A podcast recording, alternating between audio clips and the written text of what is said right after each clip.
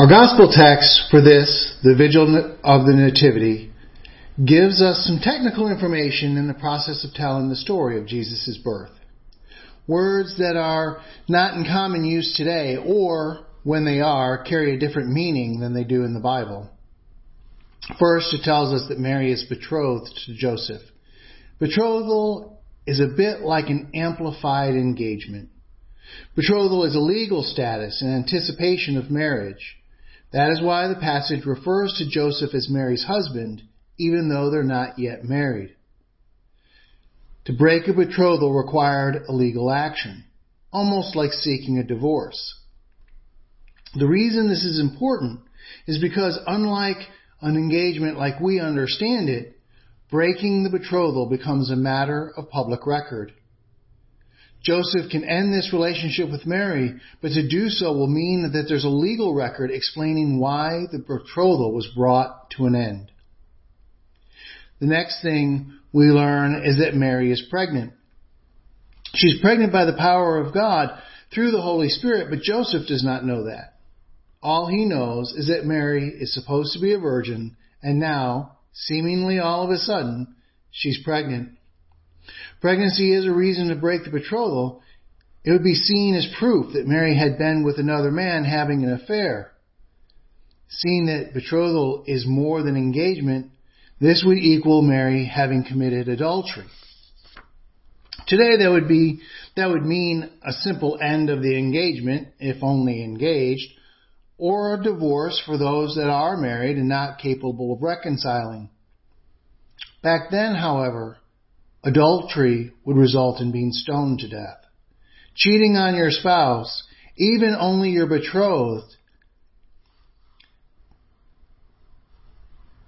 remember, Joseph is already considered to be Mary's husband, even before the wedding ceremony.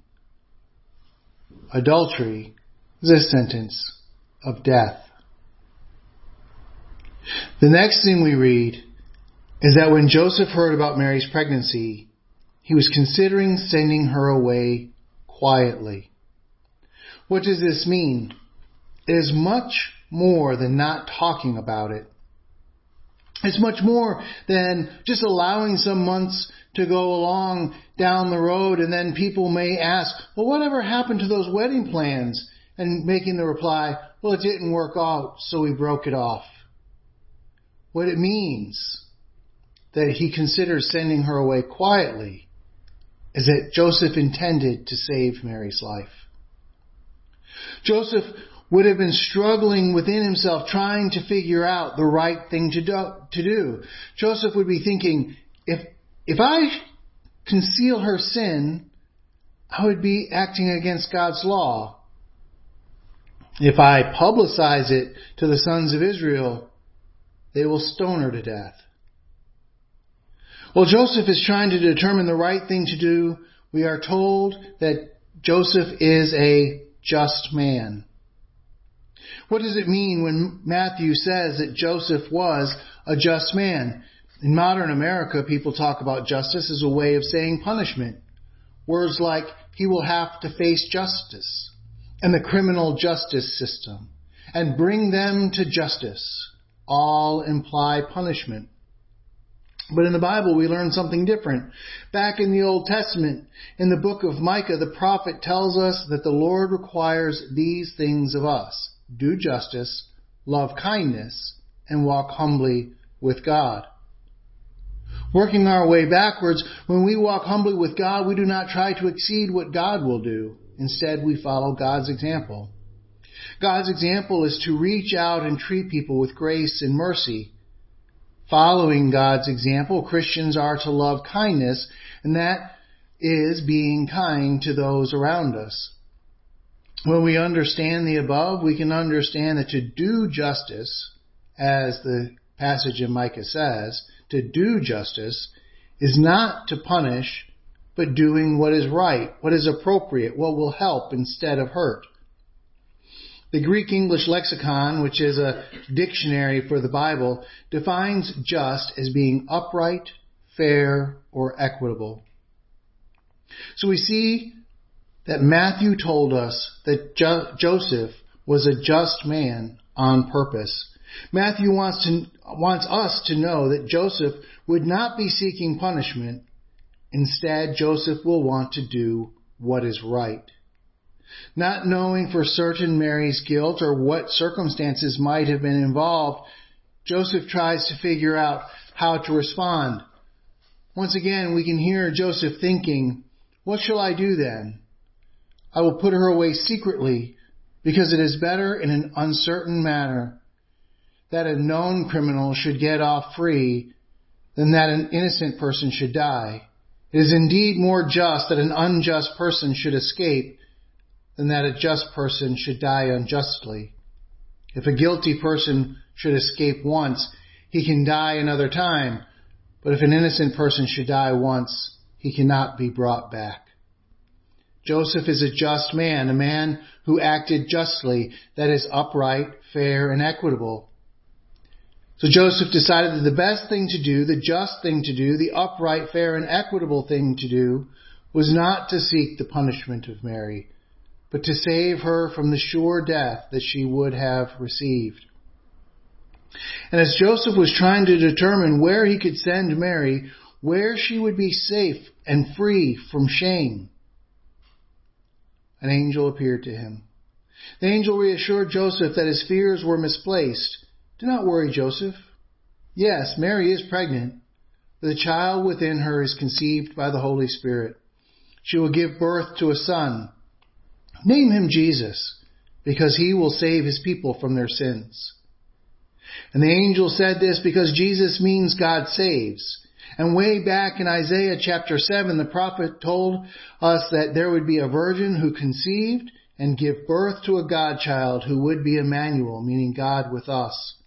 Mary is that virgin who conceived. Mary is that virgin who gave birth to the Son who is God with us. The Son who is God with us that Mary delivers to the world will save humanity from our sins.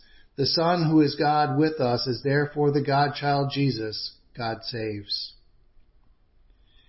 Having received the message from the angel, Joseph brings Mary to Bethlehem. There where his entire family is, with Mary clearly pregnant, and their marriage is not yet complete, facing who knows how many doubts, suspicions, and accusations from family and friends alike.